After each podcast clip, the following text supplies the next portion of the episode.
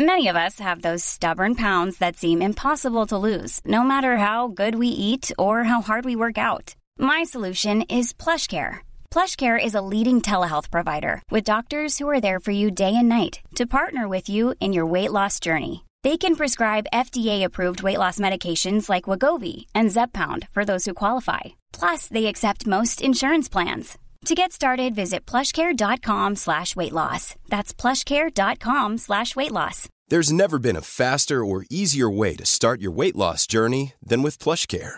PlushCare accepts most insurance plans and gives you online access to board-certified physicians who can prescribe FDA-approved weight loss medications like Wegovy and Zepbound for those who qualify. Take charge of your health and speak with a board-certified physician about a weight loss plan that's right for you. Get started today at plushcare.com slash weight loss. That's plushcare.com slash weight loss. plushcare.com slash weight loss. Um, okay, so this is Burmese tofu. So What have you done to it, it? it's I made it myself. So it's not like um, your normal tofu, which is soybeans. Obviously, this is the made from gram flour, which is kind of like a, a mix of chickpeas flour. and split peas. Mm-hmm. I think it is. Um, so yeah, I made this last night, um, and it's set overnight into this kind of lovely wibbly tofu, Mm-hmm. um, and I'm going to deep fry it, uh, and then I'm going to serve it to you with some tamarind dipping sauce. and I'm going to eat it. You're going to eat it. It's going to make kind of a. In fact, yeah, be careful.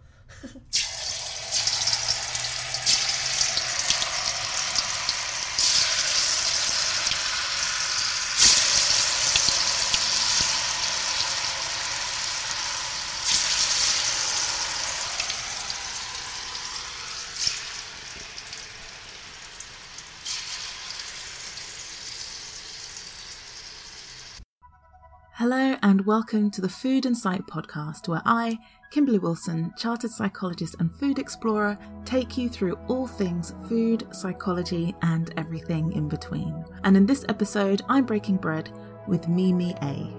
Mimi is British born to Burmese parents and has spent her whole life soaking up Burmese food, language, and culture through endless trips to see friends and family in Burma, also known as Myanmar.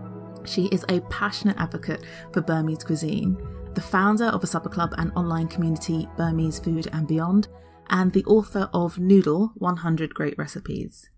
Her next book, Mandalay Burmese Food and Beyond, is out in June 2019 and contains nearly 100 simple but authentic recipes that reveal the secrets of the Burmese kitchen.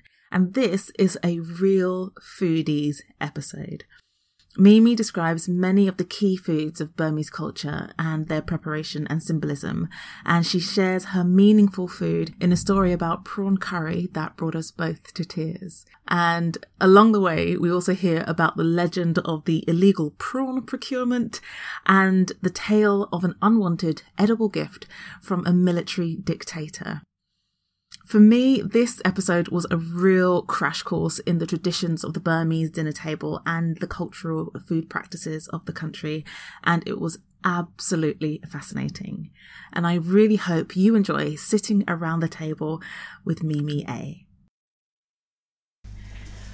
Okay, Mimi, so explain to me what we're doing and really the extent of the labour that I'll be I'm going to make you, today. earn your lunch, basically.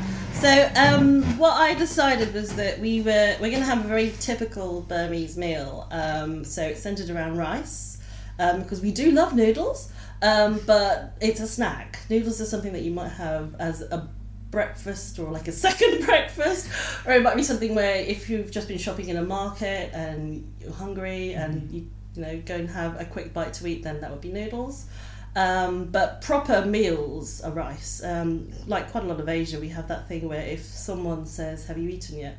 they actually say, "Have you had rice yet?" Uh, and in fact, that's how we say hello. We don't really have a word for hello in Burmese. So Okay. So So, how do you say hello? you say uh, "Timin sabi bila," which means "Have you eaten rice yet?" So I love that. I love that. So uh, the, the the greeting, the actual kind of, I acknowledge your existence. Hello, welcome to my life. Is Have you eaten anything? Yeah, basically, or have you eaten Have you rice eaten yet? rice yet? Yeah, yeah. Because you know it, it's important. Everyone eats, and everyone needs to have a nice full stomach because you can't do anything otherwise. I mean, my family particularly encapsulate that term. Is it hangry? Where if you haven't eaten, Yes. you're in a bit of a bad mood. and you know, rice is lovely and filling, and it keeps your belly full. I mean, e- even you know, throughout the whole country, even the poorest um, will eat rice because it'll keep them happy and satisfied. So you know, that that's the way to know that you've, you're being looked after because you've had some food and you've had some rice. Um, so yes, as I said, it's gonna be rice. Lift the Um, mic a little closer. um, and with your rice, you have to have things with the rice because otherwise, just it's going to be a little bit dull. Sure. Although you know, you, you know, it, Delicious but dull. delicious but dull.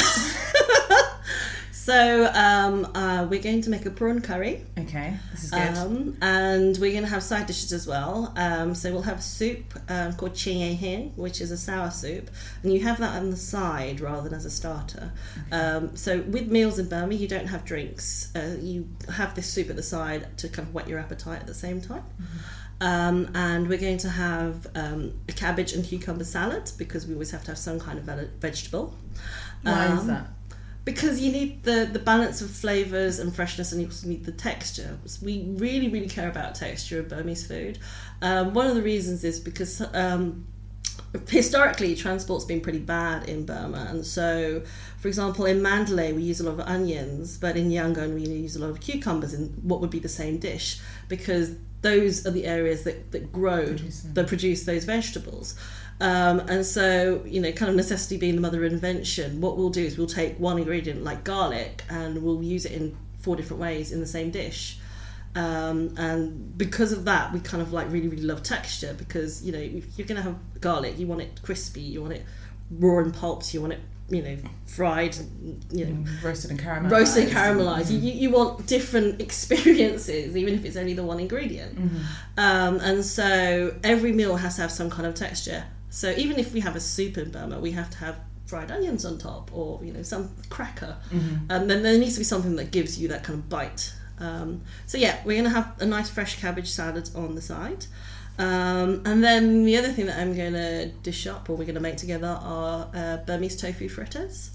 Um, again, because it's texture, but also we really like fried food. You are winning me over so far. it's like, what's your meaningful dish, Mimi? Well, everything. We're gonna cook everything. We've got curry, we've got rice, we've got salad. the, the curry is particularly meaningful, but yes, yes, I, I'm just going to force feed you. That's fantastic. Um, and the other reason I chose to make this is basically to give you kind of the grossest thing possible that I could make you do because I'm going to make you clean the prawns. See now,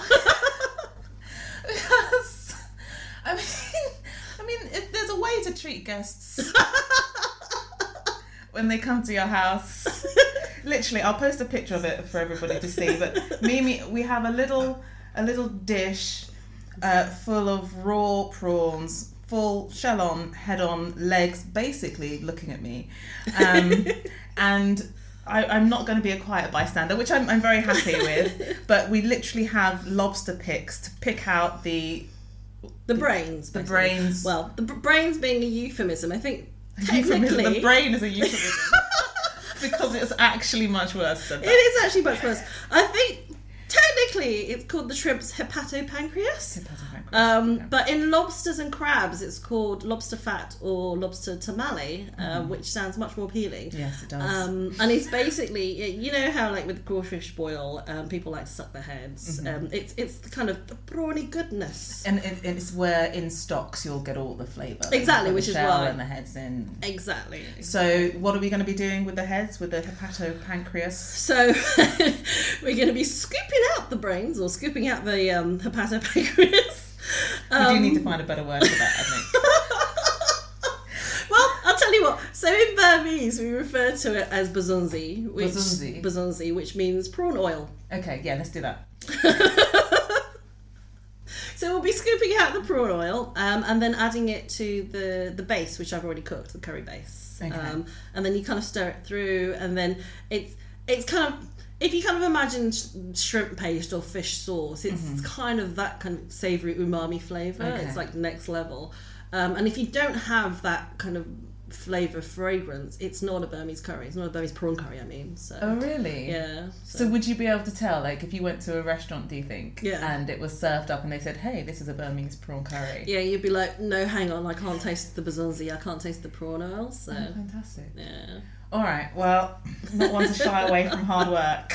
Let's get going. What do you want me to Okay, do? so yeah, we're, we're going to have to do this as a little bit of an assembly line. That's fine. So. I think probably the easiest thing to do is clean the bodies first. So take off the tail and the shell, Mm-hmm. and then leave with the heads on, and then just throw them in that base for the moment. So put the shells and tail in this, Shells and bit, tail on that one. and then the the shrimp with the head still on in the Oh, okay. basin.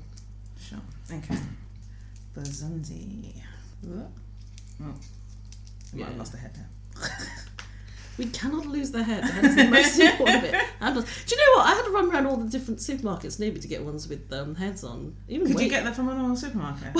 Weirdly, I got it from um, alright? Morrison's. Yeah. Yeah, that tail off as well. All right? uh, that's fine.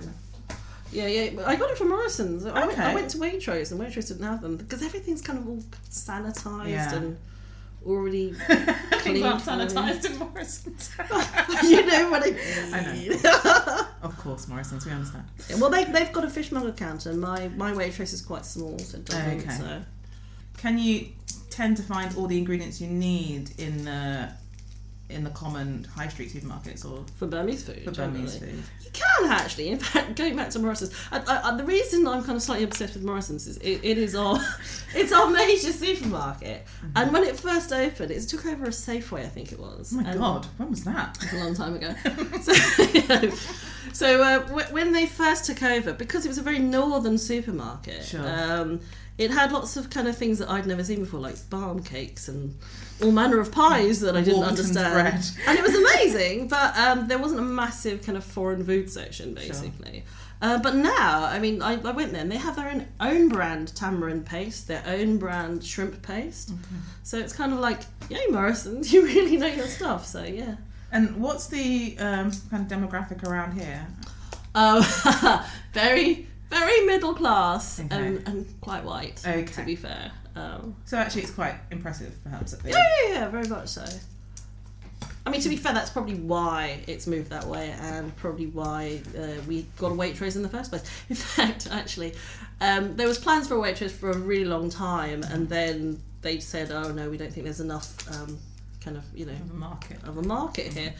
And then there was like a petition, which I signed, obviously. and that and might enough, be the most middle class thing I've ever. I know, so enough people, enough people signed it that they did. They caved in, and uh, Oh my yeah, we have a lovely little Waitrose now. Well, people want Waitrose around them, don't they? Because it doesn't. It apparently It- pushes the house prices up. Yeah, it does. It, it actually already has. I'm not going to tell you how much our house is now, but yes, it has noticeably made the houses around us a lot more expensive. extraordinary.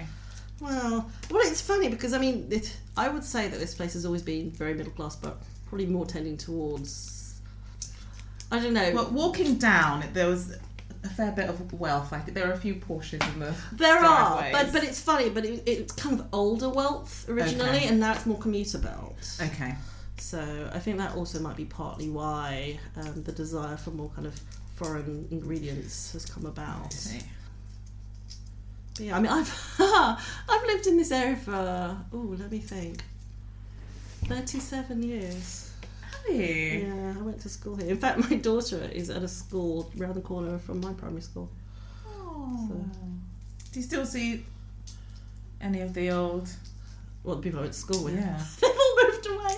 I'm probably literally the only person that still lives in the area. I'm not kidding.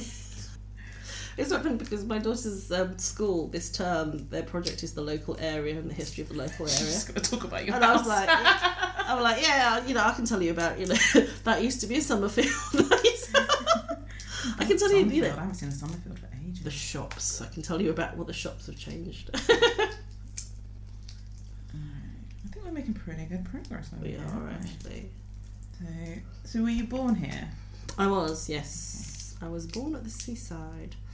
My parents both doctors, um, and so they kind of came over in a brain drain in the seventies. Okay. Um, with, oh, you know, there were a lot, but basically, there's a whole generation of Burmese um, people who are the same age as my parents, who are all doctors. And so, how did they find it? Did they know what they What to expect? what to expect? The funny thing is, is they first applied to get to Australia, but at the time Australia were only accepting manual labourers, um, and so they had the so application they were down. overqualified. To Yeah, well, they just weren't the right type of qualified.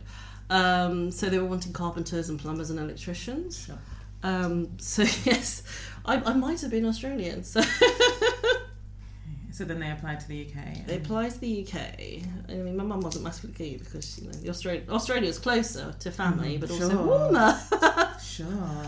So, which is funny because my mum's from a town um, basically in, in the hills called Mogok, which is quite cold. It used to snow when she was a child there, not anymore. But so yeah, she should theoretically be used to the cold, but she's not.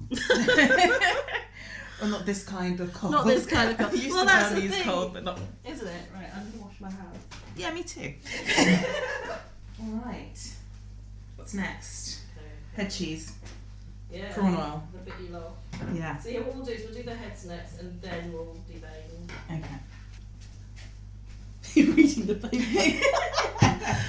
oh dear. Anyway. Okay, so Alright. what we will do is, um, okay, so you pull the head off, scoop out basically the, the, the reddish bit, Pink bit, is, yeah. is, is the stuff. Scoop it into that, and then um, put the prawn back into there. Okay. I think. All right, that's fine. Is that all right? Am I getting it? yeah, basically, it's gross. There's no two ways about it.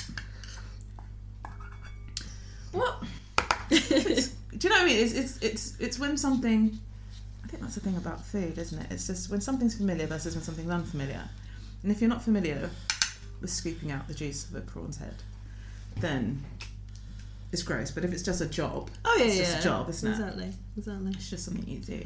Well, it's funny. I feel kind of quite strongly about teaching my children about where things come from and how you, if you are going to eat meat and fish and stuff, you should make the most of it.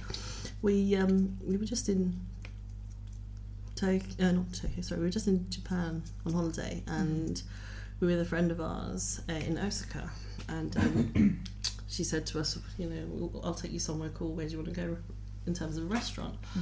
And we had no idea. We just went, oh, come on, just take us somewhere because, you know, you, you, you speak the local language and you'll know what's cool. Yeah. And uh, she went, okay, I'll book somewhere. Uh, and then she did. And then we turned up and it was a fishing restaurant. So basically, um, they, they basically have, you know, these, it's, it's, it's like a huge wooden ship and then there's a moat around it and the moat is full of fish. Um, and they give you fishing rods. Oh my goodness. yeah. and they say to you, if you can catch a fish, um, it costs one thousand yen less than if you buy it from the menu. So it's kind of it's kind Okay, of it's, it's worth having a go. It's worth having a go. Um, and I kind of thought, oh, my daughter's going to wuss out of this, and she's going to think, oh, I can't do this to the poor little fishies. How old is your Um, daughter? she's five. Five. She loved it. And in fact, she actually managed to, I mean, with some help, she managed to catch a, a little fish. Um, I think it was like a smelt or something. Um, and she immediately wanted to catch another one. And we're like, no, because if you catch it, you have to buy it. But yeah, no, um, and, and then I um I had a go and I managed to catch a bream. Uh, not Okay. bream. Was it bream? I can't remember what it was. But yes, I managed to catch one, and I was it, it was um the biggest fish and actually the hardest one to catch. You actually need bait to catch it. Yeah. And, and I'd never done that before, and I was it was just such I was I was kind of like oh my god this is so cool. I uh I feel like I've earned this fish. Right. Yeah. It also cuts down, I suppose, on labour costs for the restaurant. Yes. they get all the customers to do half the work. for Well, them. that's probably why they take a thousand yen off you. so. Is this still recording? yeah. Okay. no, no, it's fine. I was just wondering. So you said that the prawn curry was the most meaningful part of the meal. Yes. What did you mean by that? So, uh, so I've I've always really really liked prawns. Um, when I was little, um, kind of it was a treat to have. I think it was the the prawn and mayo sandwich from M&S. I think it was. That was like a treat that we would have from time to time. Uh, my mum does not like prawns at all, um, but she knew that I did. Um, I think my mum might be allergic, or it might be just one of those things that mums say because they don't want to have to They want to have to eat your food, but they don't want to be mean. exactly. Um, but yeah, because of that, my mum never really used to cook prawns. So as I, you know, the, that prawn was my treat. Um, and then when I was a child, and um, we went to visit my family in Burma. Um, I basically kind of always ordered prawn curry when we were out and about, or even if we were just at home and you know my family went, "What do you want to eat tonight?" And I'd go, "I want prawn curry." Um, and so they'd always kind of acquiesce. And I remember one time we went to a restaurant and I ordered it, and it was just kind of the biggest prawns I'd ever seen. They were kind of almost lobster size. And I think my eyes were going to pop out of my head because I thought I, I've only ever seen these teeny little prawns in in my prawn sandwich, and that was enough. And these are kind of next level. Oh, I'm in heaven. Um, and I just remember that I was eating it quite merrily, and none of the rest of my family um, were were kind of taking part. And um, and I said to them, "Oh, don't you know? Don't you want to eat prawns? You know, I, I don't let me eat this all by myself." It's probably about eight at the time, and my family were like, "No, no, it's fine. You get on. You know, we're, we're not massive fans ourselves." Um, so I said, "Oh, okay," and I just gorged by myself. And then it wasn't until I was a little bit older, um, I realised that the reason they, they, they basically were all pretending they didn't like prawns because they wanted me to eat them because they loved me so much and they wanted I know and they wanted me um, to kind of have them. But also the other thing that I didn't realise is that they were unholy expensive. And the reason they were so expensive, actually, which is kind of quite upsetting, is because although you know we have all of these massive freshwater like river prawns, they're almost entirely all exported. Um, so at home, you only get the tiniest little dried shrimp generally, unless you're prepared to kind of fork out for massive prawns. Um, so I didn't realise that I basically shot through the family budget by ordering prawn curry all the time. so yeah, no. So that, that- I kind of associate that with kind of That's feeling really loved, basically. really moving. It is though, isn't it? yeah, it is. Actually, even thinking about it, it makes me feel a bit teary. So. Well, it's making me teary. I wasn't even there. No, it's a really touching. You know that they've they were so happy to see you and be with you, yeah, and that they just wanted you to be happy, and they knew that this was the one thing that you loved. exactly. And even if they couldn't afford to participate with you, Yeah, so they just kind of made these little excuses and just let me get on with it. So. oh, And it, it's kind of funny actually because later on we had this thing where um, if we wanted Burmese ingredients, but they, they, they basically Burmese ships used to come to this country. They don't do anymore, but it's probably in the eighties, maybe early nineties. Um, and they used to come to East India originally, um, and after that they went to Tilbury. And so the East India Dock. Yes. Um, and what would happen is that they would be bringing all of the stuff. Uh, yeah. Okay. Um, what would happen is they would they would be bringing all of um, the prawns basically in massive massive batches.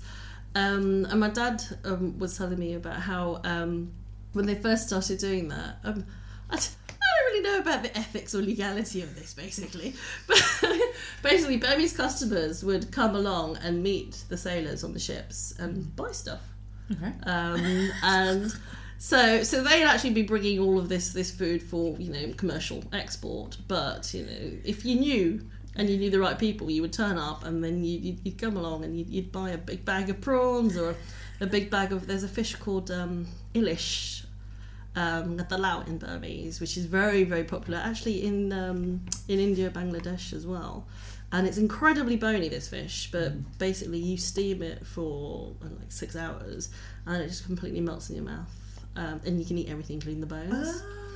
Um, and you can't get it in this country, but everyone really loved it. It's kind of like a taste of home. So basically, people, Burmese people would go to these ships. They'd go see the sailors. they'd um, they'd get their prawns. They'd get their um, their ilish fish, and then when they left, the sailors told them.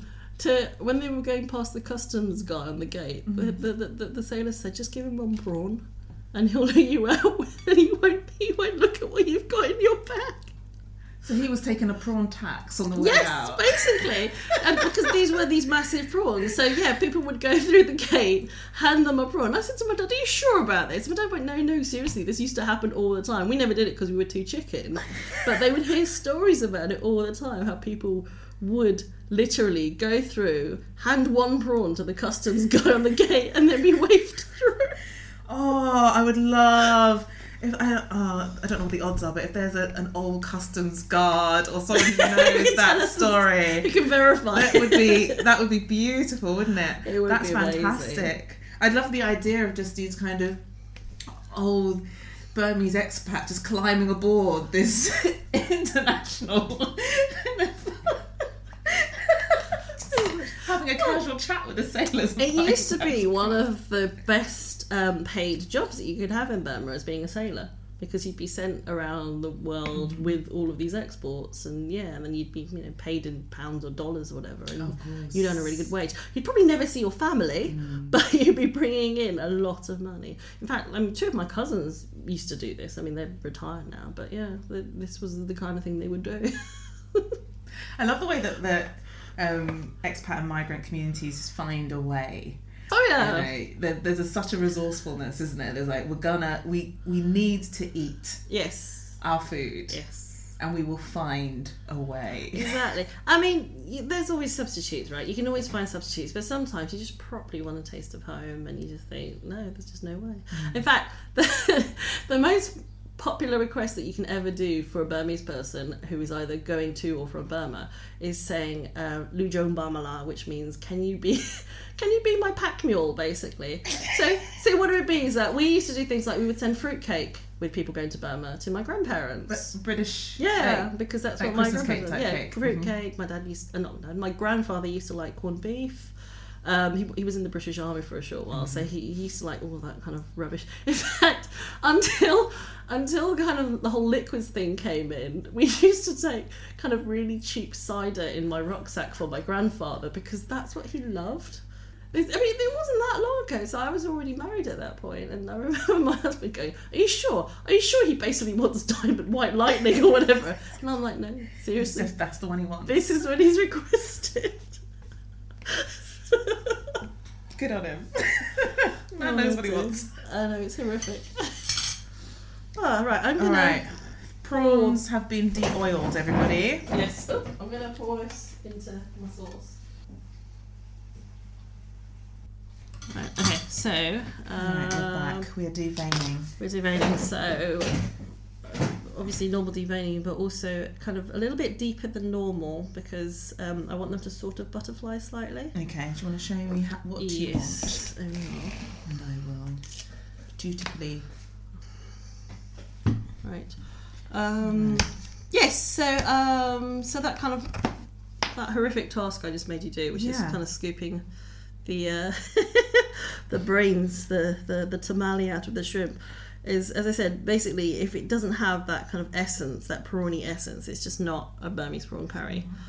Um, and so we the, we love that stuff so much that basically um, you can actually buy jars of just that stuff in Burma, kind of like cooked down um, prawn head oil, basically. Prawn Okay, oil. so you could Um, just add a spoonful or something. You can, but a lot of people literally, yeah, that's perfect. A lot of people will literally just have that on rice, just a spoonful of that. And that was my dad's favourite snack when he was a child, apparently.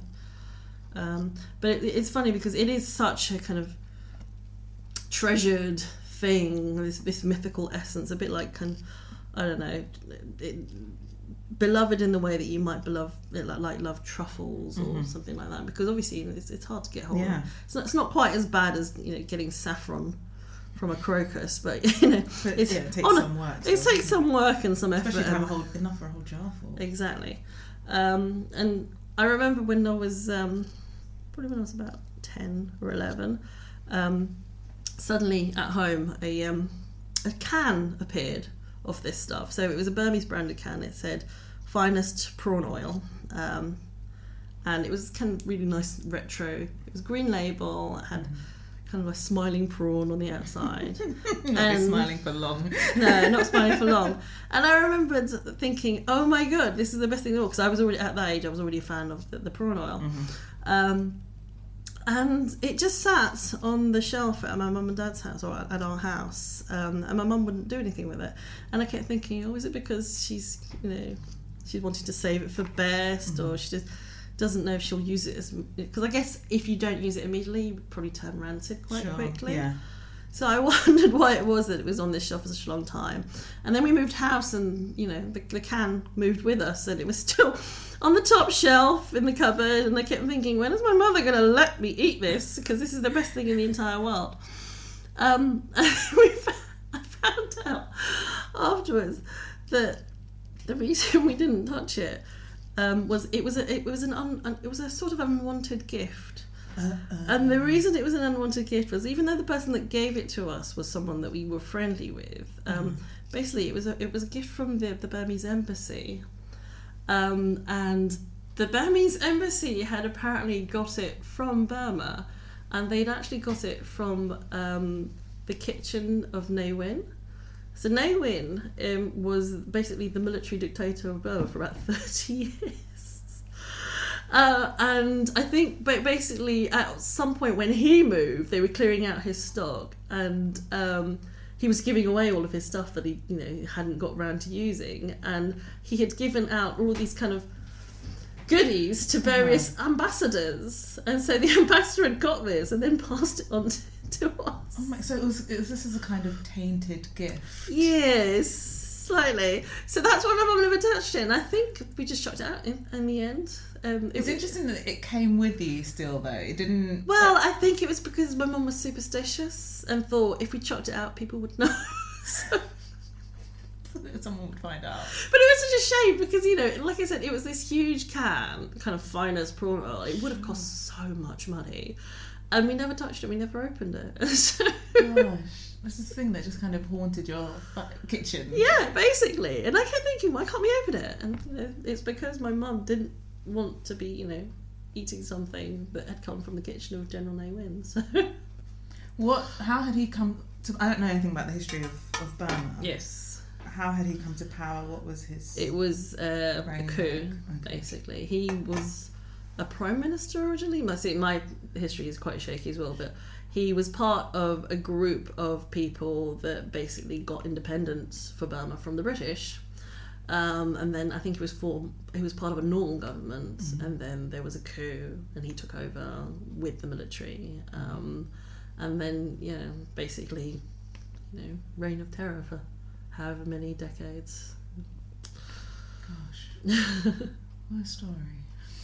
It's weird because I mean, one of the things about him was that he um, was very, very nationalistic. Um, weirdly, in I guess in the same kind of way that Hitler was nationalistic, because Hitler was actually Austrian. Is that right? So he, Ne Win was actually Chinese, um, but he didn't like people knowing that, and so he was very kind of like. Um, so originally, in for example, the schools and universities in Burma, people were taught in English as well as in Burmese, and he outlawed English, saying we can only speak Burmese, um, and all sorts of kind of weird things. Like he was very down on Western influences, basically, so that he could kind of you know keep us isolated Yeah. from everyone else. Um, I mean, he was mad. Um, but unfortunately, you know, when he was deposed, the people that followed weren't that much better, and you know, You look sad. yeah. I mean, that's the thing about you know, most of my family is still in Burma. A lot of my my grandparents have died now. My a lot of my aunts and uncles are beginning to die, and I just kind of think it, it would be nice if they lived in a country that was free, and they don't. And you know, some of them never, never have, and never will. My mum was born um, just after independence. My mum and dad were both born just after independence from the British, um, and so it's kind of like they knew a very brief period of Burma being the way it ought to be. Um, and then, you know, the dictatorship came along, and one of the reasons that we came to this country was because they were basically fleeing Burma. Um, so Fleeing the regime or fleeing poverty or the regime. My family, uh, quite political um, in Burma. This is, and basically, if we hadn't come to this country, my dad would probably have gone to prison. So and there were everyone in Burma who had any kind of thing to say against the government was thrown into prison very easily. um, the prisons were just absolutely full of dissidents, either people that were speakers, people that were journalists. In fact, when um, so I, I'm a lawyer by background, um, and my grandfather was always very very sad that I became a lawyer because he wanted me to become a journalist, because he said journalists spoke the truth, um, and lawyers were all corrupt and helped bolster the government. So you know he didn't mm. understand that things were different. Yeah, sure. yes. So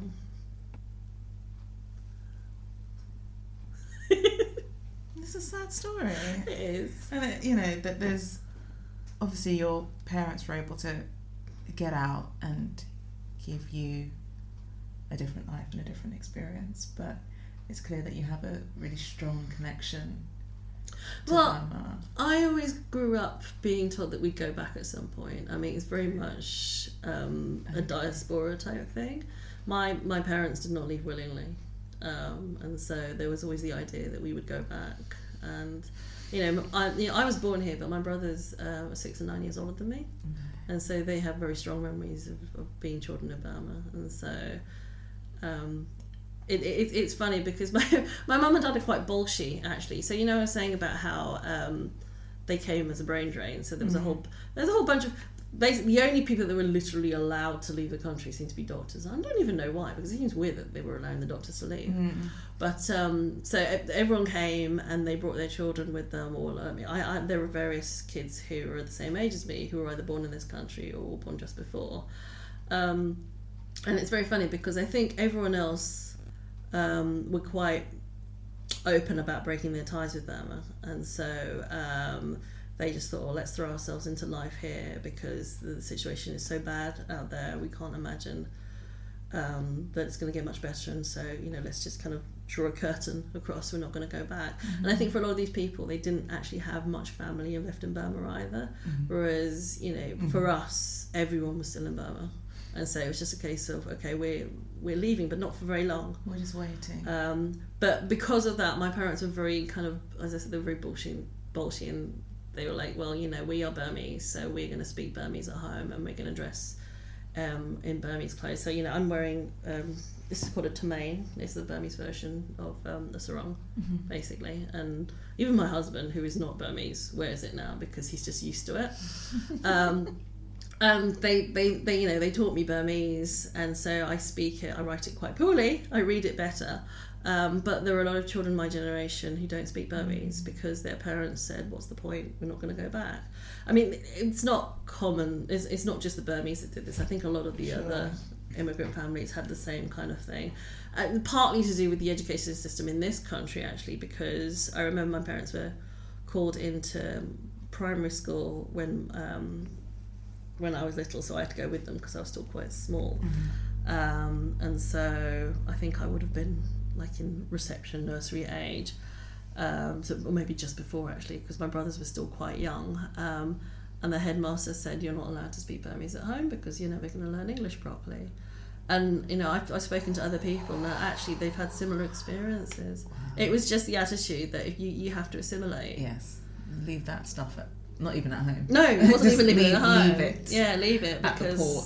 Yeah. We're, we're, not interested. And and you know, people that were less pig-headed than my parents would have just would have said okay. Yeah. Language is so important, though, isn't it? In terms of holding on to identity, I think you know, food and language yeah. are the two anchors. I think so much to to a sense of of identity. So I, am sure, and, and especially if your parents were thinking, well, we're not losing the language that we're going to return to and we well, exactly. want our kids to be able to speak. Well, exactly. The idea was that we're going to go back, so you're going to have to make yourself understood. So, but also the kind of, I mean, not just the racism, but the, the lack of knowledge, because we know that actually having an extra language is only a good thing in terms of educational achievement and just keeping your ability open to learn other languages and keeping your options open in terms of work and well exactly. opportunity.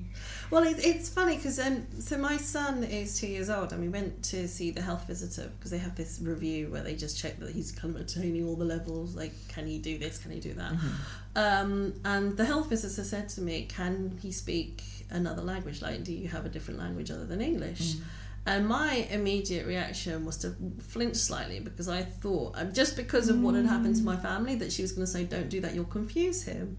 But instead, she actually said, You really need to teach him because this is the best time to learn, and their language centres actually close up by the time they're seven, apparently. Well, So- they, don't, they don't close up. well, yeah, it's much, much it's a lot harder. Yeah, absolutely. yeah, So, um, and I just remember thinking, oh wow, attitudes have changed a bit. This is rather nice. Completely different experience to what your parents had. oh, completely, completely. So, um, yeah. Did, did your parents ever talk about? I mean, that's a kind of example of an institutional racism experience, isn't it? And, and um, you know, maybe that teacher thought they were telling the truth. Maybe they thought they were right.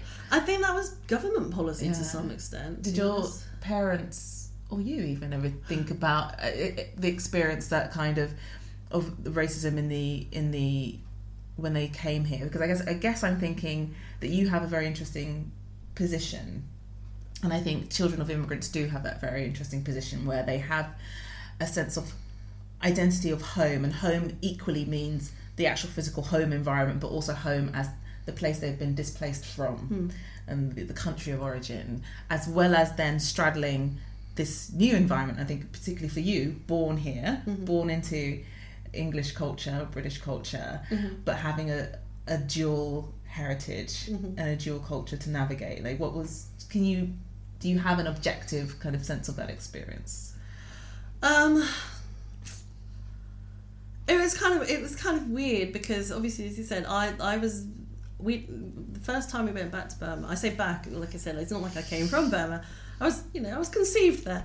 Um, but the first time we, we went, um, I was eight years old, and until that point, I think it was more of a notion that we were from somewhere else. I mean, something that was always told to me. And also, when I was three, my grandparents actually came and lived with us for a year and so I, I kind of got that sense. And there was there were always people visiting from Burma, and you know that term I said lujang, so they'd be bringing things from Burma, so like I don't know dried shrimps, crispy garlic, um, you know pickled tea, which is like one of our most famous weird things that we have. Um, I want to hear about it, but carry on. so so basically there was always kind of like glimmers and glimpses into another life another world and that was kind of i think for me because i was a nerd this was really nice because it meant it made me feel like there was somewhere that accepted me because i think when i was small i don't i don't even know if it was i mean i guess that there was some racism well there's always been racism but i mean i remember i was five when the first time a boy in my class told me to go back to my own country um, but I think um, I was also quite precociously spotty, um, and so I used to get bullied quite a lot because of that. Um, and so I think it was interesting and nice. I think there were all these people out there who automatically had to love me and be my friends because they were related to me. Because I, I mean, I've got thirteen cousins and. uh, And there's so many aunts and uncles, and I hadn't met any of them at that point, but they would write to me um, and send me photos, and so it was nice to. I was always already feeling like there was somewhere else that I could belong to if I wanted to.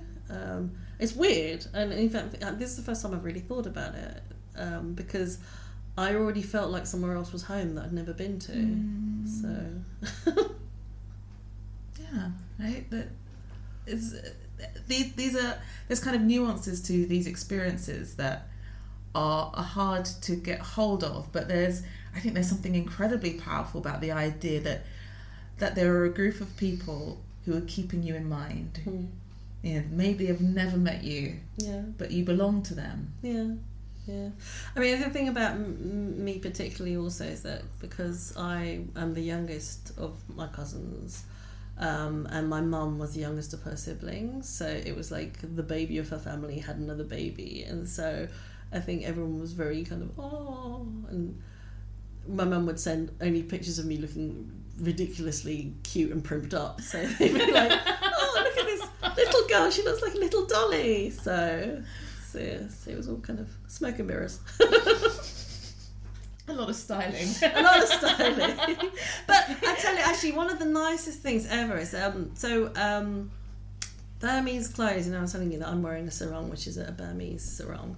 Um, but there was um, a very particular style, I think, probably from the 1900s, 1910s, where basically women used to dress where they kind of used to look like princesses. I mean, this is the idea that I have. So they would have the sarong that I'm wearing, but it would be kind of bejeweled, kind of fake crystals, obviously. Um, and they'd have their hair in a certain way, and they'd have these beautiful kind of bejeweled clothes, and it, they, they they did absolutely like princesses. Um, and that kind of was, I guess, it was court wear. Um, so you wouldn't be wearing it at home, but it was standard because there were, you know, there was a lot of you know you weren't it wasn't like you were dressing up for a ceremony but you know if you were kind of doing some kind of formal occasion whatever that's how you'd be dressed. Um, and to this day burmese women still dress like that for their weddings. So it's kind of i guess the equivalent would be if everyone was dressed in a victorian style for their wedding. but this this is the default so everyone has to dress like this. Um, and when i was when i was four three or four um, an uncle came over with um, his son to visit us, and he brought a little outfit for me, and it was that outfit. And I remember dressing up in it and thinking, "Oh my god, I look like a princess!" and it was the ni- absolutely the nicest thing ever. Um, when I was in the sixth form, we had a history A level, and we used to have things like historical dinners and that kind of stuff. And again, my family sent me an outfit, a little kind of princess's outfit. So I dressed up like that. What, what is that? it's my phone. Okay. Sorry, let me switch it on silent. I thought it was on silent. Oh my god. Who wants, somebody really wants to talk to you. Oh, it's my husband. Sorry. Um, Historical dinners. historical. Um. So yes. so, so anyway, this this prince this princess outfit actually in Burmese is called Min the Miwasung, which means literally um, the the daughter of a king. Uh, her outfit. So um, so yeah, and it's a princess costume.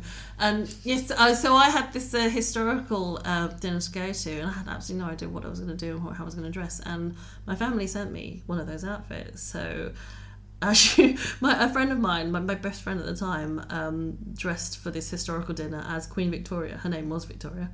Um, and then I dressed in this outfit, and I just kind of thought, oh, you know, I this is Burmese history that I'm wearing, but also this is how people dress for their weddings, and it's just really nice to be feeling like this. This is my national costume, basically. So yeah, Where is home for you? for me. Um,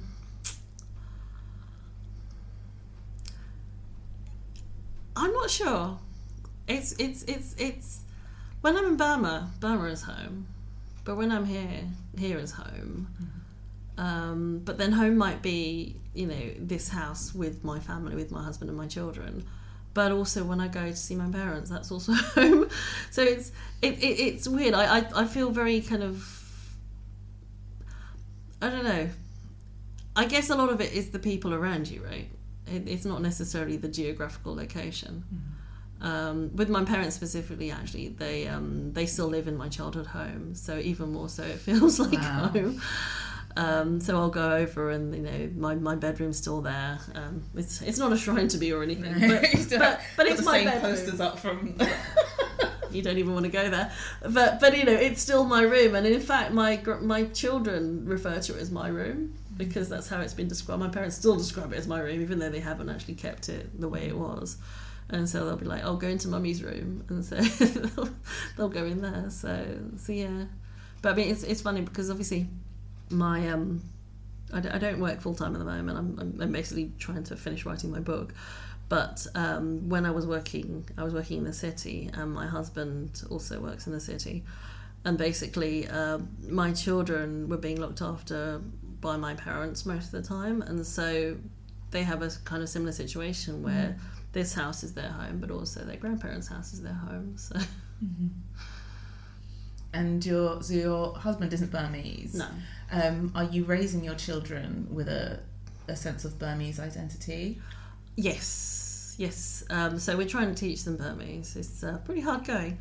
Um, I'm trying to make sure my parents speak to them in Burmese as well. Um, one thing that I, I guess because I'm, I, I'd say I was old fashioned, but I don't think it is even old fashioned. So, um, in Burma, um, we have this thing where we use honorifics. I think they use it in a lot of other countries as well. So um, you won't just say someone's name; you will give them a title. So I'll, here's here's an example. So um, when I'm in Burma, no one would call me Mimi unless they knew me really really well and were my peer.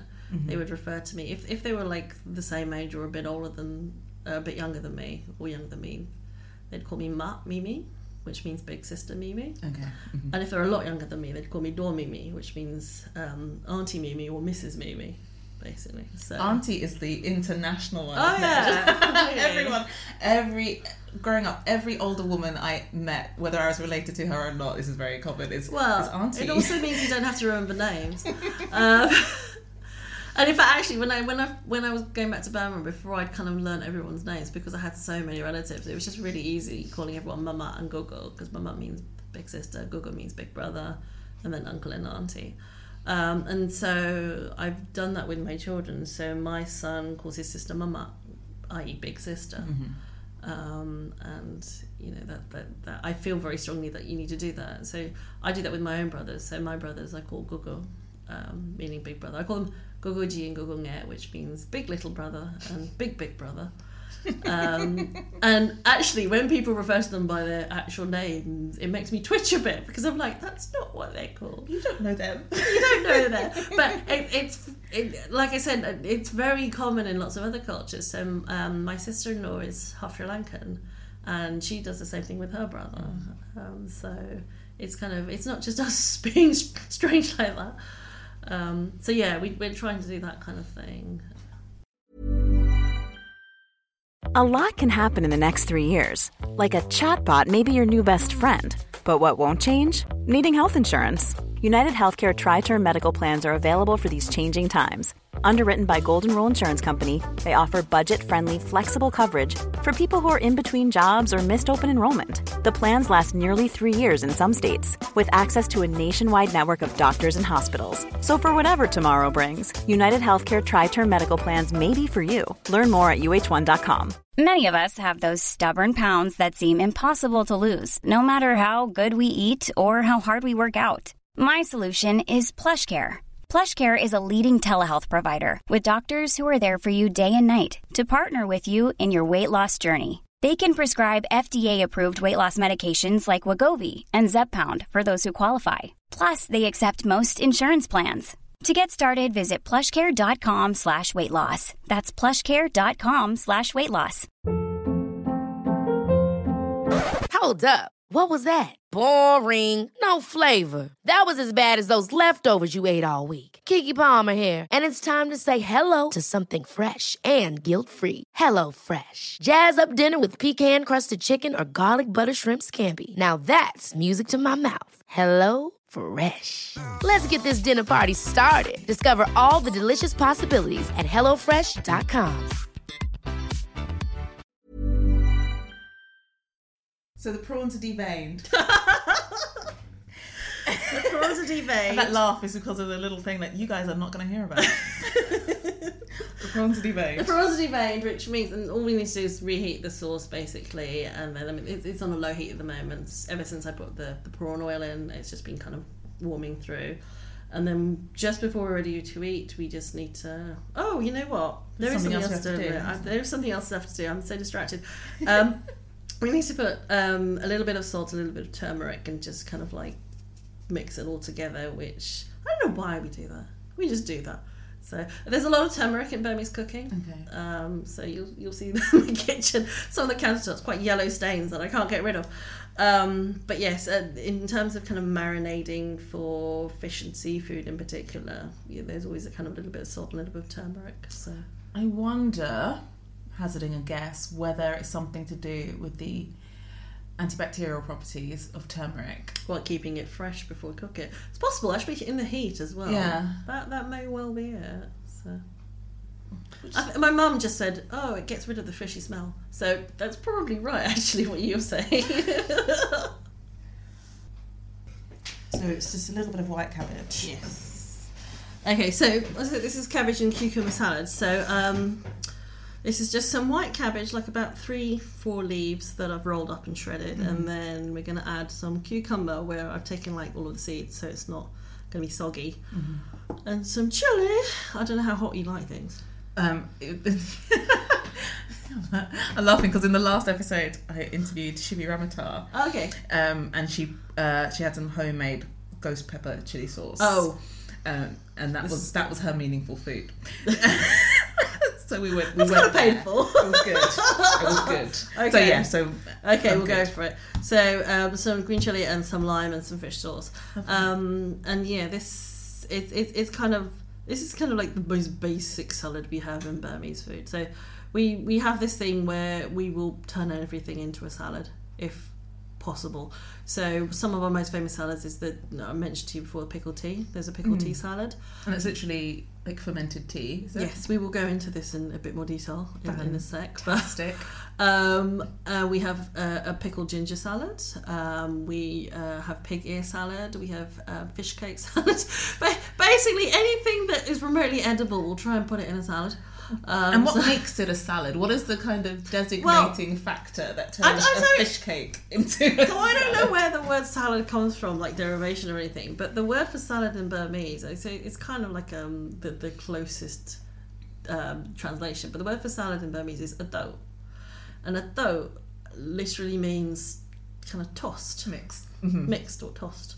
So I mean, I guess there's always some sort of vegetable present, but not necessarily very much of it.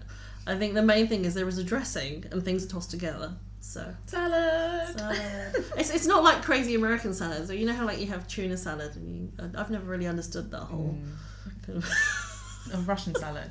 Just oh, that's like was it eggs and eggs and potatoes and tuna and peas. Yeah. Well, I mean, I guess potato salad is And is famous in Spain. Like, the only people that I know who, con- who consistently make a Russian salad or ensalada rusa are, are Spanish. Oh. Um, which I, I'm not Is it sure. even Russian? That's that's my point. I, and, and maybe it is. Maybe there's. Well, I'll look into that and see whether I don't know there was some sort of occupation or something. Um, but it's called ensalada rusa, um, and it's a favourite of the old Spanish women that I know. Oh, Yeah. there you go. All right. So anyway, um, so do you want to do some shopping? I'll do some Yeah. shopping. I get you a chopping board then. Because I'm not kind of professionally trained as a chef, I don't really know the terms for cooking a lot of the time. Um, and when I was writing the recipes for my book, I was kind of thinking, I don't know how to describe what I'm doing at this point. Is that your first book or this one that you're? Well, even this one, um, there was there was one. Um, so I was talking about um, for a, t- a chicken and tomato salad, um, and I don't know what I was thinking. I mean, that's the thing because I've grown up with both languages. Sometimes I say stuff which makes sense in Burmese, and I've translated it way too literally. Um, and so I said, slice the tomato into strips, and the editor sent it back and went, "What? What does this mean?" And I was thinking, "Don't you know what that means? Slice it into strips." And then I was thinking, "Oh, okay. So what I mean is." Slice it into half, scoop out the seeds, then slice it really thinly, and then cut it in half again, so you have little pieces, basically. So uh, I thought, oh, okay. Maybe what I'm saying isn't quite as coherent as I thought it would be. So, um, but it's things like um, finely chopped versus mince. Now, I've always used the word mince, but I've been told that you have to say finely chop. Um, No, I think there's a difference between a finely chopped and a mince. yeah. Like a minced onion is kind of going to be pulpy, Yeah, whereas yeah. a finely chopped onion it just is tender and cute. Well, it's been corrected in my book Oh, from, really? from mince to finely chop, and and I'm kind of thinking, okay, Hmm, so interesting. maybe I should get back to my editor. yeah, that's what words. So, So when you, how did the first book come about? Um, so that's that's kind of funny. So um, the guy that commissioned it from me um, was the um, art director from my publishers, who were actually publishing this book, um, and he was a friend of mine. Like. You know what Twitter's like. So basically, you follow people that are vaguely like-minded that will talk crap with you, um, and he was one of those people that Excellent. I'd, I'd been talking crap with for many years. Um, and I've always been quite opinionated on Twitter, as you may have seen. Um, Just once or twice. just once or twice. um, and one of the things I'm opinionated about is kind of like food, obviously. Um, and so he um, messaged me and said, um, "I want to talk about an, an idea. Uh, can I have your phone number?" And he, I gave him my phone number and he rang me up. Um, and he said, "We have this book that we would like someone to write, and we think you're the person to write it." So it was kind of a, a, a situation where I kind of went, uh, "I guess," you know. so I agreed to do it, and the timing was that when they asked me to do it, I was actually on maternity leave. Um, so obviously, because I was kind of hysterical from having just had a child, I thought, oh yeah, I can have a child and be on maternity leave and write a book at the same time. Um, so that's what I plan. did. It was a great plan. Um, but you know, my parents are very, very supportive, so they, they did a lot of babysitting for me during that time. Um, so I kind of spent half half my time breastfeeding and half my time writing a book. goodness. So, And so it hadn't been because often the story is, well, I've been wanting to write a book for a long time, and so I was pitching the idea, or I was collecting recipes. um, so No, So I, I, I I've always so my my blog. I don't know if you've ever looked at it. So I haven't actually written anything on it for about two years for a start, which is terrible. But it started off because I because I'm opinionated and because I was talking rubbish about. I used to be obsessed with food TV, and I used to watch a lot of MasterChef. And it was 2009, and basically I'd watched kind of the, the, the series that had Thomasina Miers series, isn't it? just after. just So she was the first year of the reboot, Mm. and then this was um, like Mat Follas Mm-hmm. and Anti and basically, um, I, I I kind of was ranting to my husband about it um, because the whole thing I just find it so hilarious and ludicrous. And my the husband was- setup. the whole just everything like you know because it's all so staged and uh, i think they're all the three finalists were such huge characters that um I just thought this is this is funny. I'm going to talk about it, and my husband went, "Don't tell me about it. Why don't you just write about it on a blog? I, I hear these things are fashionable these days." yeah, this is what the kids are doing. exactly. Can I say, my husband doesn't even have a Facebook. He hates social media that much. I think he was just trying to distract me. Um, so, so I went, oh, okay, I'll I'll try this blogging lot, and I did that. Um, and then I was just writing nonsense for up to the ages. So I would do TV reviews and restaurant reviews and the odd recipe, but kind of random recipes. And I never really, the blog was never really about Burmese food, weirdly. Um, but then I found Twitter, and then I spent most of my time kind of talking about anything that vaguely interested me. And then I started talking about Asian food generally. Um, and then I guess more of my the Burmese stuff crept into my blog just because, especially as I was getting older, I, I was kind of thinking about it a lot more because it's always been. I don't know it's always been a very big part of my life, but quite a private part of my life in a way. Um, and I started thinking, oh, maybe I should share some stories about my family and about our food because no one knows anything about it, and it's so good. Um, and then um, again over Twitter, I was um, contacted um, by someone who I'd been following for a while, and vice versa. Um, and it turned out she was an agent, um, and she um, said, "Oh, let's meet for lunch." And then I started thinking, "Uh oh," you know how you do because you know, especially when you're on Twitter for quite a long time, you kind of think. These are my friends. They are my virtual friends. I, I will never meet them. and I was the so arrangement. safe. I was so safe. Um, and then she was like, "Oh, you know, should, we should meet for lunch." And I was thinking, hmm, hmm, what does she want? So I, I met up with her for lunch, and then I realised she was interviewing me, and I, it was the funniest thing in a really nice, gentle way. But then I suddenly thought, oh, oh, because she wants to take me on. I think I don't know why. What does she want? Ah. Um, and then yeah, she then said that she wanted me as a client, and I kind of thought I didn't, as- you know, as I said I, I, I was a full time, I had a full time job, and I thought, haha, that'd be really funny. I can tell people I have an agent. so, so, so I agreed, and then she decided that I needed to do some work for it, and said, Oh, yeah, and said, that's troublesome. yeah, and then she said to me, "Oh, I think you should write a proposal," and I was like, "What?" so yeah, she asked me to write a proposal for a Burmese cookbook. Um, so this was 2011, I think, um, and I went, "Okay." And I did one, and you know, I, I, I- I worked pretty hard on it, but with absolutely no expectations at all.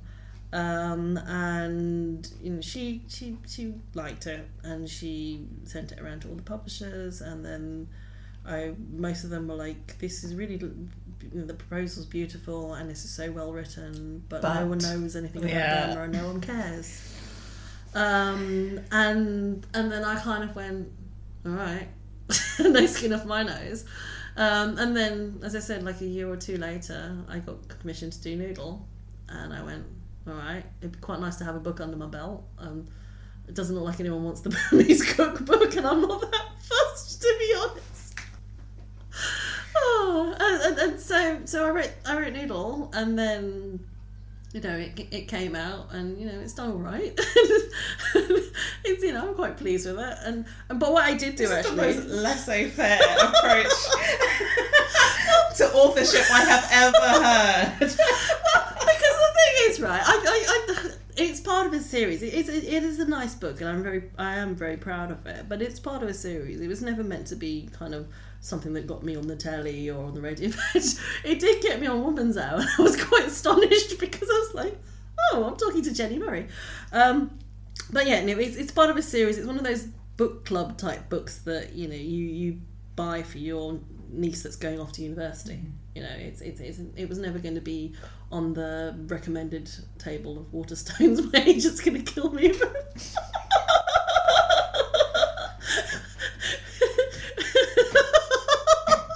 I love it. but but the, the point is that I I'd done this book, but then what I did do actually, I made very clear that I wanted to put Burmese recipes into it, mm-hmm. and so I actually stuffed it full. There's probably about eight or nine noodle recipes in there, because I thought. Well, no one's gonna no one's gonna commission this book, so I'm just gonna put all my Burmese recipes in, in here. there. I'm sneak them in, and people can make you know our national dish and go, oh, this is lovely, and you know I, I will, you know, this is my little contribution. Um, and so, you know, all fine and dandy. And then I carried on thinking, oh, well, that was my book. And people kept saying, Are you going to write another book? And I went, I have a job. I don't have the time to write book. What are you talking about?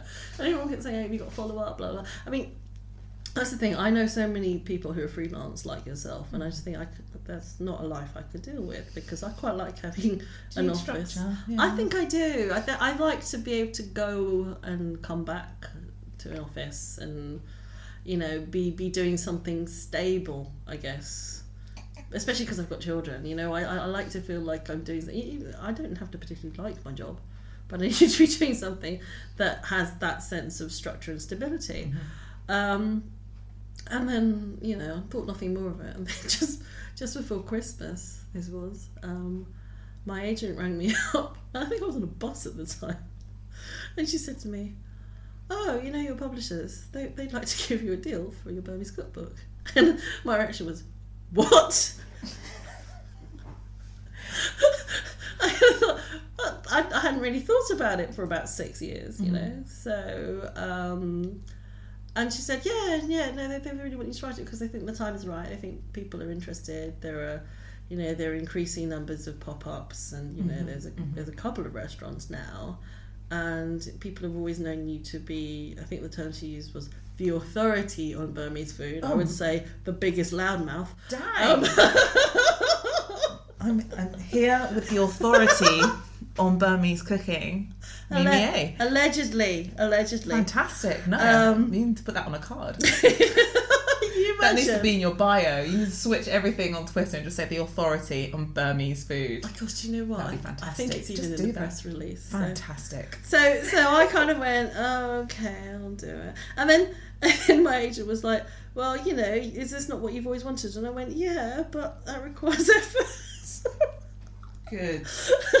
I'm glad you've you've approached the idea with enthusiasm and uh, well, can I say though, I did that. I know, I, I know, I take the mic, but I'm, I actually quit my job because I thought if I was going to do it, I was going to do it properly because I knew that I wouldn't have the time or energy to do it, especially with children. I know I keep mentioning them, but they, they take up a lot of my life. Um, quite demand heavy kids. they're little. That's one of the main things. So, and actually, at the time, yeah, no, my son was incredibly annoying. He still is incredibly annoying.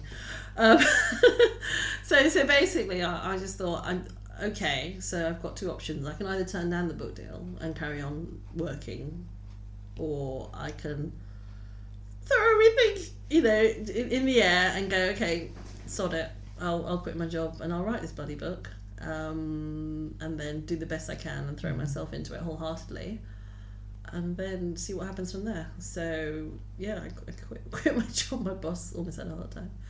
Um, So you were a lawyer. What kind of law you? no, I I was in uh, ta- legal and tax publishing. Okay. Um, so um, um, you know, I was head of editorial. Um, so I was quite senior. Okay. so basically, after Christmas, um, I handed in my resignation, and I thought my boss was going to have kittens. Um, With a view to return, or no, no, just out, just done.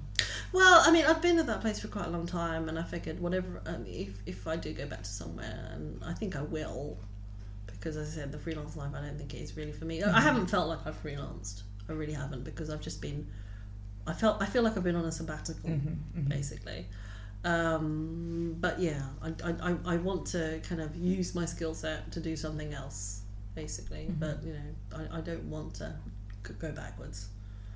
So so yeah, so I quit, and it wasn't it wasn't quite like walking out the door in a dramatic way, unfortunately, because my um, job had three months notice period. So quite a long time, just kind of like writing handover notes and training my um, successor, basically, who was someone in the department actually. So, um, And so, then yeah. like, there's Mimi.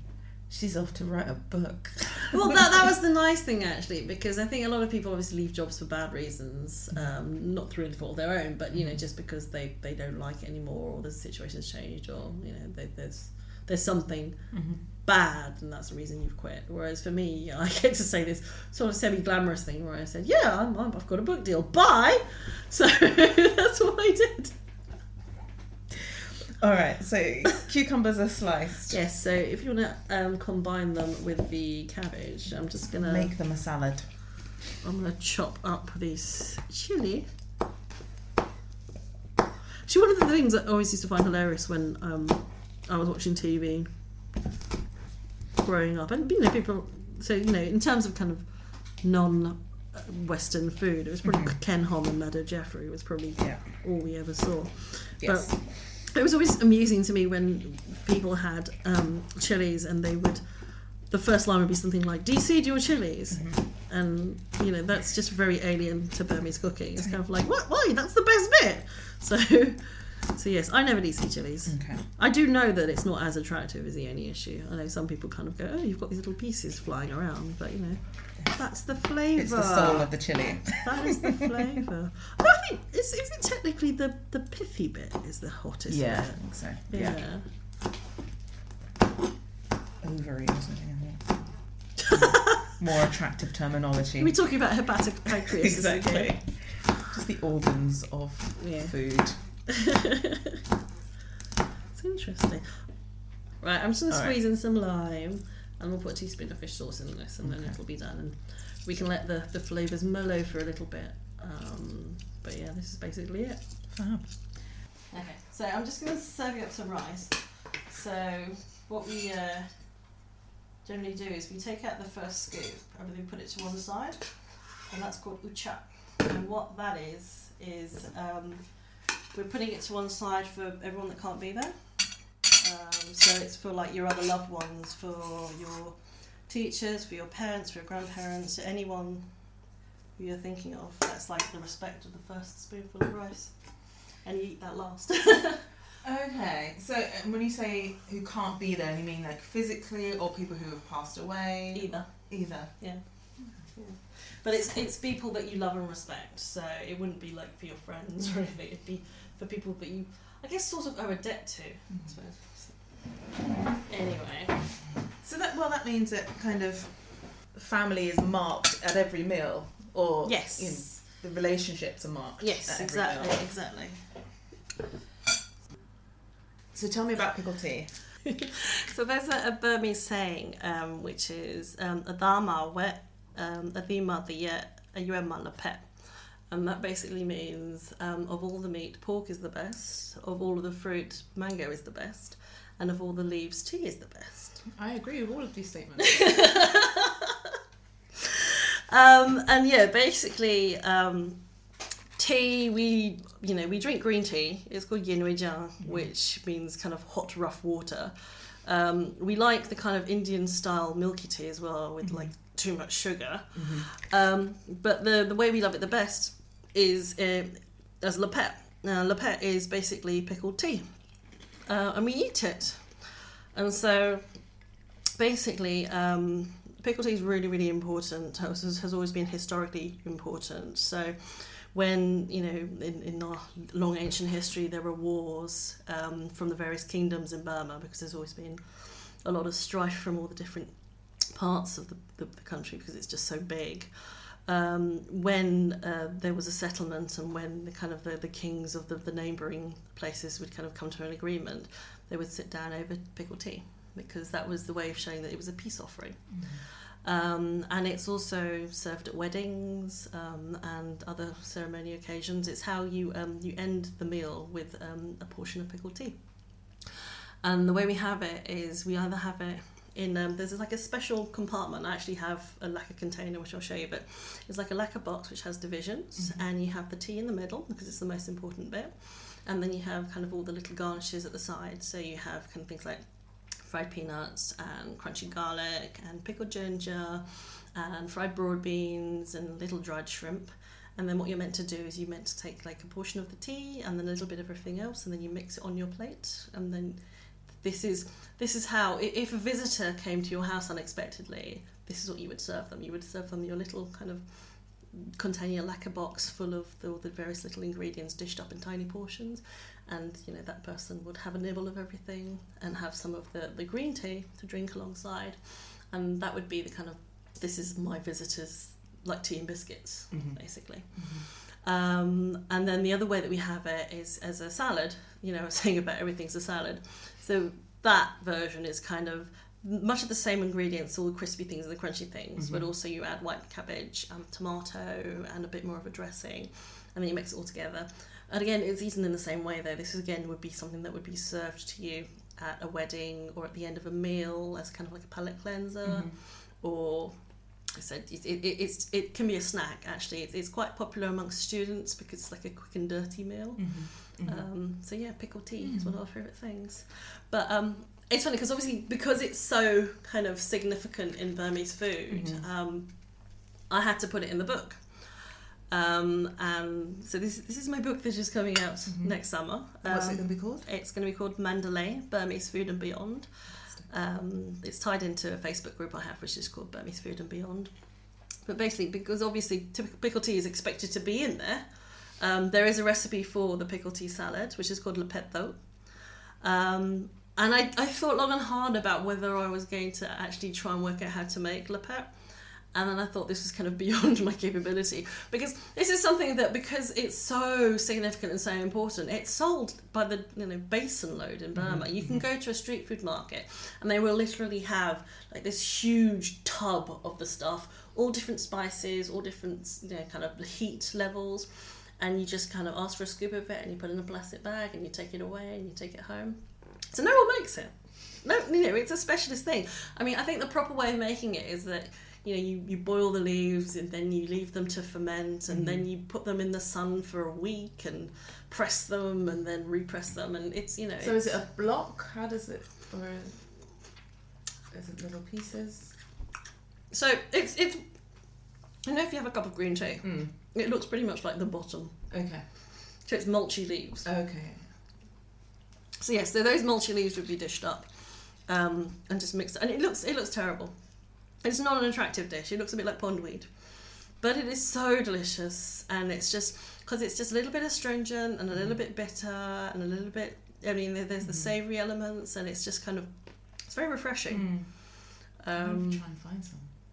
You can get some. So there are various suppliers. There's um, that you can get. There, there, there are various companies that sell it here now.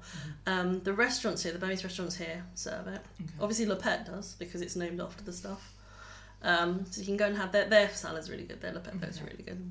So yes go and go and have it. But obviously in my in my recipe book what I've done is I've, I've named um, a couple of suppliers that you could get it from.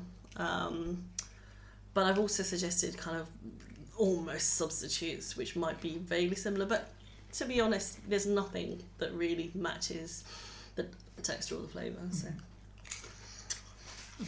But anyway leading on to that is um, the tofu fritters that I've made for us. So basically this again, this is something that's kind of like almost like a this is a heritage recipe. This is something that everyone in Burma loves to eat. Um, and again, this is something that no one makes at home because you go to kind of street food stalls and restaurants, and you know they have it and by the bucket load, you know.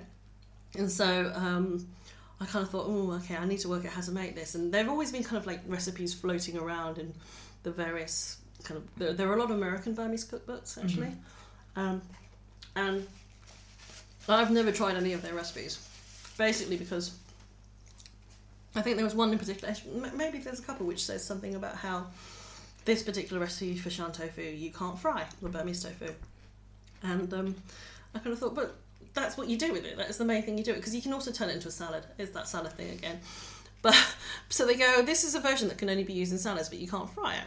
And I've had people kind of say to me, well, I've tried to fry those ones and it's just fallen apart in the um, the saucepan and the frying pan. And I've kind of thought, this doesn't seem right. Now, my mum's always made it, and she's always been, even my mum has been a little bit hit and miss with it. And my mum's like the best cook I know, better than I am. Um, and so sometimes it will work perfectly, and sometimes it won't. So I thought, I'm, I'm going to make this if it kills me, because there is no supplier, because it's a fresh thing. So, and then I found one recipe which claimed that it worked for frying, and it involved using muslins and hanging it for nine hours and then resieving. And I thought, I'm not doing that. Ain't nobody got time for that. No one's got time for that. um, and it was kind of tracing it like kind of bean curd tofu, like soya bean tofu. And I Yes. thought, no, because my mum doesn't make it like this. Um, and because my mum is slightly vague and every so often it doesn't work, she she said, oh, I'm not really sure what my recipe is. I just do it by eye in the way that a lot of mothers do. So I said to her, okay, I'm going to crack this thing. So uh, my, my, my I'm a terrible kind of like recipe taker in, in that like all of my recipes are notes on my phone. Um, and then you'll see for the tofu, there's like five versions. Now, version five is the version that I was happy with. Um, and basically, yeah, this you can, you still need to make it overnight, but it's kind of like you, you make it, you forget about it, the next morning you fry it, and it's it's foolproof. Really good, and this dip is delicious, and it feels it feels like a beer snack kind of Oh, yeah. bar snack. Type. Exactly. So this is something that you would have as a side dish, or you would just kind of eat while watching TV or anything. Um, but yeah, it's um, the reason I kind of keep flipping between calling it Burmese tofu and Shan tofu is because the Shan version, which is kind of like the original version, so Shan is one of the ethnicities in Burma. So I'm like, I don't know, like twenty percent Shan, I think, something like that. So they use just split peas uh, split yellow peas, that is, and theirs is a lot paler. But the Burmese version, which is the version I've made, uses more chickpea flour, some more ground flour, um, and also uses turmeric, which I said is in everything, so it's kind of more golden looking. So, Great. yeah. Well, I think we should save the audience our eating noises, so I'll probably wrap up the podcast here. Um, Mimi, people want to follow you. We'll do a book giveaway, and I'll, I'll pop that in the intro. But if people want to follow you, interact with you, hear your stories, find your recipes, where can they do that? Um, so I kind of float around the web under the, the username Meemalee. Um, so that's M E E M A L E E. So I have an Instagram, I have a Twitter account. Um, as I said, I've got a Facebook group which is only Burmese food if you're interested in that, and that's called Burmese Food and Beyond. Fantastic. Um, so yeah. Thank you so, so, so much for having me over, putting me to work, also feeding me this incredible spread. Um, I'm really grateful. You're very welcome. Now let's tuck in. And that's it. You can find Mimi at www.meemalee, that's. And I'll be running a giveaway of Noodle on my Instagram page, so do keep your eyes peeled for that. The next episode of the podcast is out in two weeks, but there's new food and psych up every day on Instagram to keep you going in the meantime. So until then, thank you very, very much for listening, and I wish you the very best of health.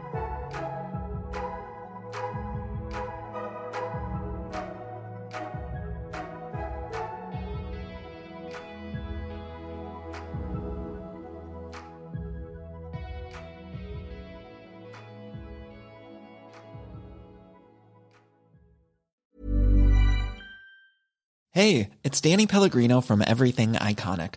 Ready to upgrade your style game without blowing your budget? Check out Quince. They've got all the good stuff shirts and polos, activewear, and fine leather goods, all at 50 to 80% less than other high end brands. And the best part? They're all about safe, ethical, and responsible manufacturing. Get that luxury vibe without the luxury price tag. Hit up quince.com slash upgrade for free shipping and 365 day returns on your next order. That's quince.com slash upgrade. Ever catch yourself eating the same flavorless dinner three days in a row?